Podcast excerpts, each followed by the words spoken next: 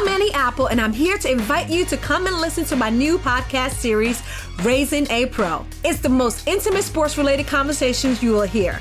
Each week, we explore the journeys of some of your favorite NFL players through the eyes of those that know them best. From Joe Burrow, DeAndre Hopkins, Miles Garrett, Ezekiel Elliott, Nick and Joey Bosa, just to name a few. With exclusive insights and information, we leave no stone unturned. Subscribe now to Raising a Pro on your favorite podcast app. Smartcast. You are listening to an HD Smartcast original.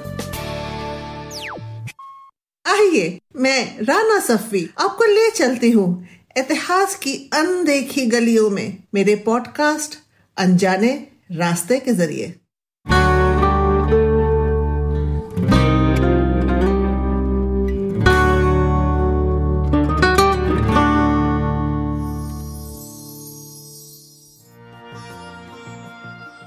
आइए, आज आपको मैं एक अजब सैर पे लेके चलती हूँ।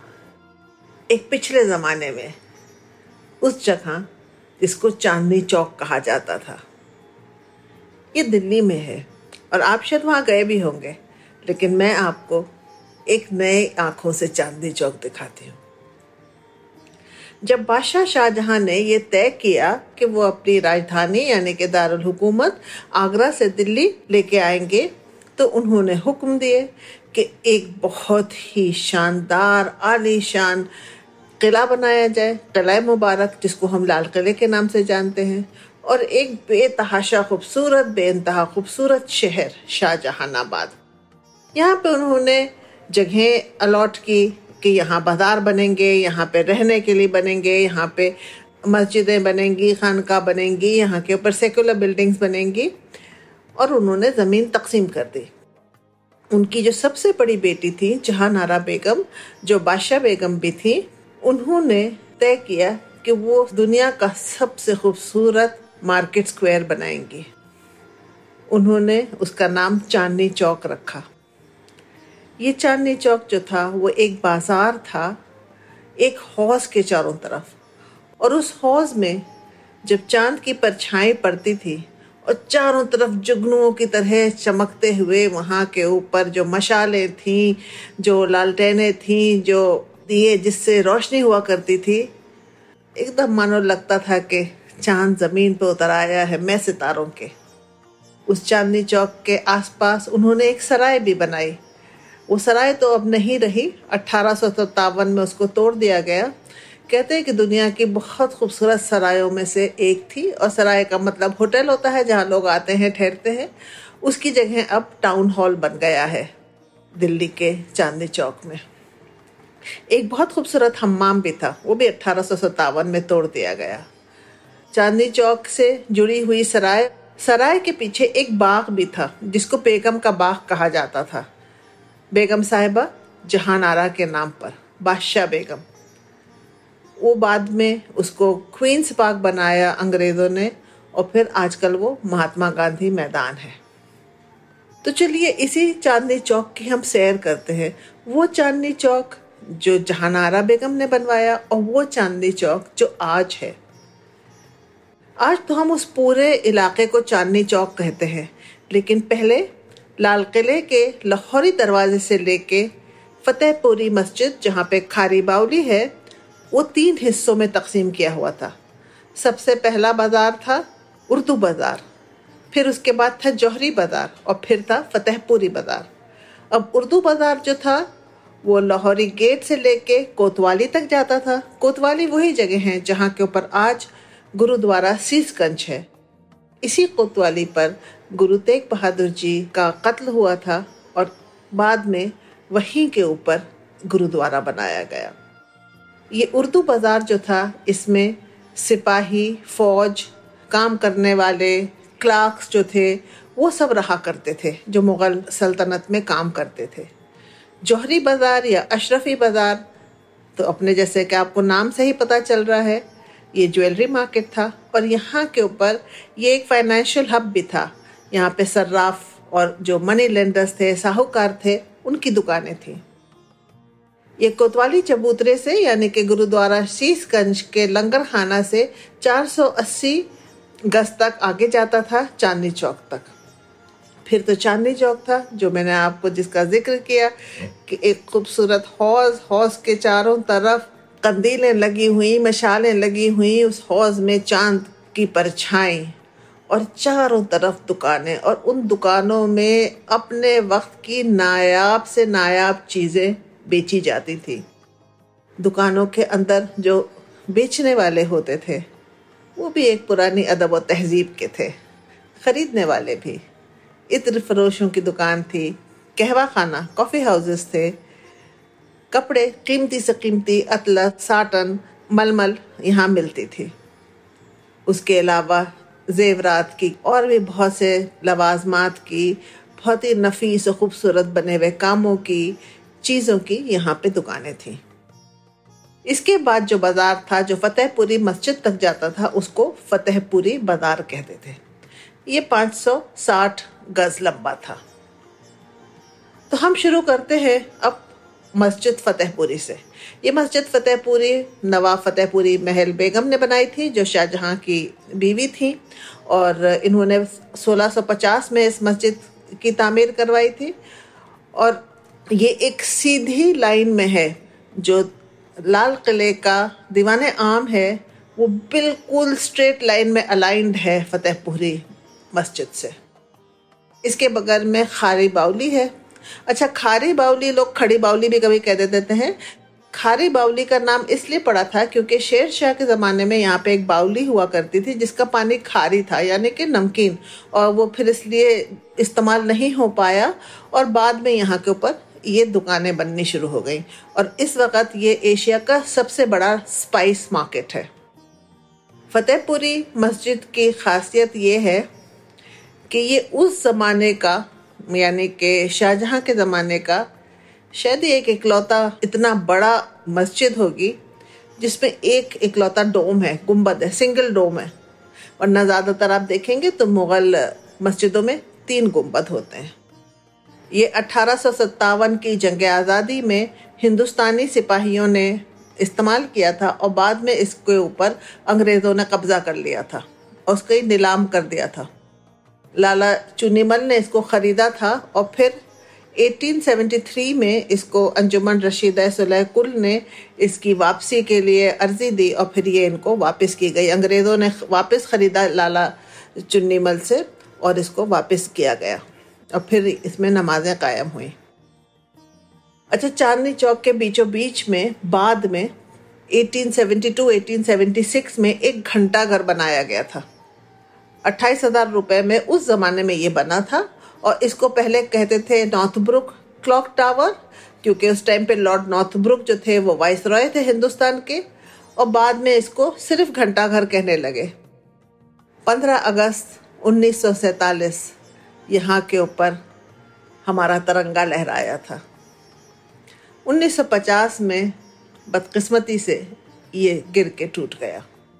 अच्छा जब हम इस सड़क पे आते हैं तो चांदनी चौक और टाउन हॉल के बाद जब हम आते हैं तो वहाँ पे एक बहुत ही खूबसूरत झज्जर वाला शिव मंदिर है, जो एक हरदेव थे, झज्जर आपको मालूम है कि एक इलाका है, वहाँ से वो आते थे।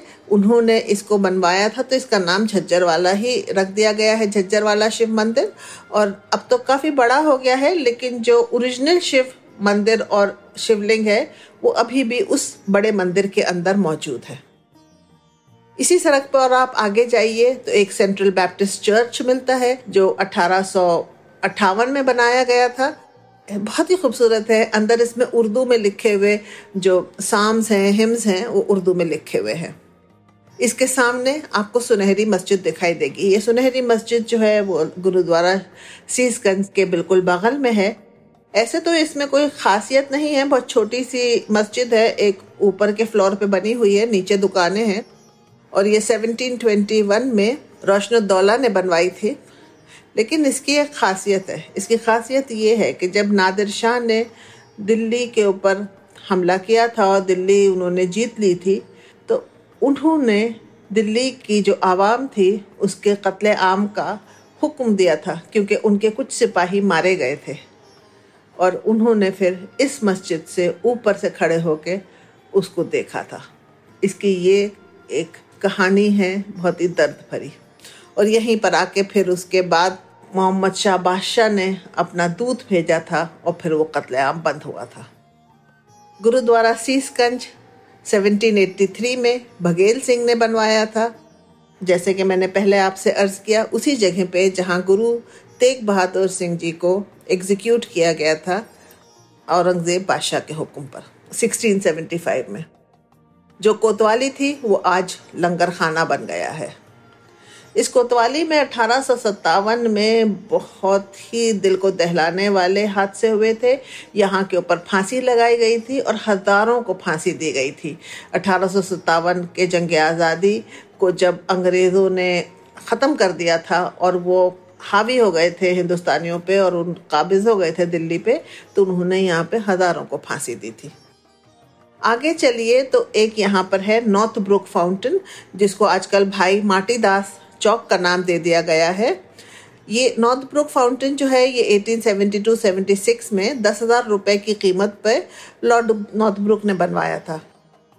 अब ये भाई माटीदास चौक है और ये उनको खराज अकीदत पेश करता है भाई माटीदास को, जो शहीद किए गए थे औरंगज़ेब के हुक्म पे। थोड़ा और आगे जाइए तो गौरी शंकर मंदिर या अप्पा गंगाधर मंदिर मिलता है। ये इसलिए बहुत मशहूर है क्योंकि ये मराठा जिस वक्त दिल्ली में राज कर रहे थे, ये उनके वक्त का सिर्फ़ इकलौता एक मंदिर है। राज कर रहे से मेरा मतलब ये है कि बादशाह शाह आलम जो थे, वो उनके प्रोटेक्शन में थे। ये 1761 में बनाया गया और गौरी शंकर यानी कि पार्वती जी और लॉर्ड शिवा को समर्पित है। यहाँ पे जो शिवलिंग है, उसको कहते हैं 800 साल पुराना है। इसके आगे आइए तो श्री दिगंबर जैन लाल मंदिर है। इसको पुराने अगर आप किताबें देखें, चाहे वो जैन टेक्स्ट होए, चाहे वो उर्दू के टेक्स्ट होए, उसमें इसको उर्दू मंदिर कहा जाता है। इसलिए क्योंकि ये उर्दू बाज़ार में था और उर्दू जो है वो ज़बान का नाम तो था नहीं उस ज़माने में, उर्दू तो लश्कर को कहा करते थे। और क्योंकि ये उस लश्कर के एरिया में बनाया गया था और कहते हैं कि एक जैन सोल्जर था, शाहजहाँ की फौज में ये हमको मिलता है मौलवी ज़फ़र हसन की किताब में, मौलवी बशीरुद्दीन की किताब में, और एक किताब है। इसके नाम का ज़िक्र हमको बालभद्र जैन की किताब, भारत के दिगंबर जैन तीर्थ, जो 1974 में लिखी गई है, उसमें भी मिलता है कि इसका नाम उर्दू मंदिर कैसे पड़ा। इसके अंदर वो पुरानी प्रतिमा है, तेरहवीं, चौदहवीं सदी की, जो उस जैन सिपाही के खेमे में थी। और बहुत ही खूबसूरत मंदिर है ये। और इसके ठीक सामने लाल किला है। और इस जैन मंदिर की एक खासियत और भी है। इसमें एक चिड़ियों का अस्पताल है। आप जाइए, वहाँ पे जो आपकी तारीखी इमारतें हैं, उनको देखिए। चिड़ियों की चेक चाह ना सुनिए। अब तो खैर दुकानें हैं। पहले का जो सैर करने का एक ज़माना था कि जब बांके और सब जाया करते थे, सैर करते थे, मज़े करते थे, वो तो सब अब ख़त्म हो गया क्योंकि दुकानें इतनी ज़्यादा हैं। पहले बीच में यहाँ बहुत कंजेशन हो गया था, बहुत ज़्यादा ट्रैफ़िक हो गई थी, लेकिन अब दोबारा से दिल्ली के ब्यूटिफिकेशन में वो सब हटा दिया गया है। सिर्फ़ एक पैदल चलने वालों के लिए ही एक जोन बन गया है और फिर से आपको सैर और तफरी करने का मज़ा आ सकता है। जाइएगा ज़रूर। अगर आपको ये एपिसोड पसंद आया हो तो हमें ज़रूर बताइएगा। एट एच टी पर ट्विटर इंस्टाग्राम और फेसबुक के ज़रिए। अगर आपको इस पॉडकास्ट पर इतिहास से जुड़ी कोई और कहानी सुननी हो तो आप मुझ तक पहुँच सकते हैं ट्विटर के ज़रिए at I M Rana Instagram पे एट राना सफ़ी और ऐसे और दिलचस्प पॉडकास्ट सुनने के लिए log on to W W W dot H T smartcast dot com This was an HD Smartcast original. HT Smartcast. I'm Annie Apple, and I'm here to invite you to come and listen to my new podcast series, Raising a Pro. It's the most intimate sports related conversations you will hear. Each week, we explore the journeys of some of your favorite NFL players through the eyes of those that know them best. From Joe Burrow, DeAndre Hopkins, Miles Garrett, Ezekiel Elliott, Nick and Joey Boza, just to name a few. With exclusive insights and information, we leave no stone unturned. Subscribe now to Raising a Pro on your favorite podcast app.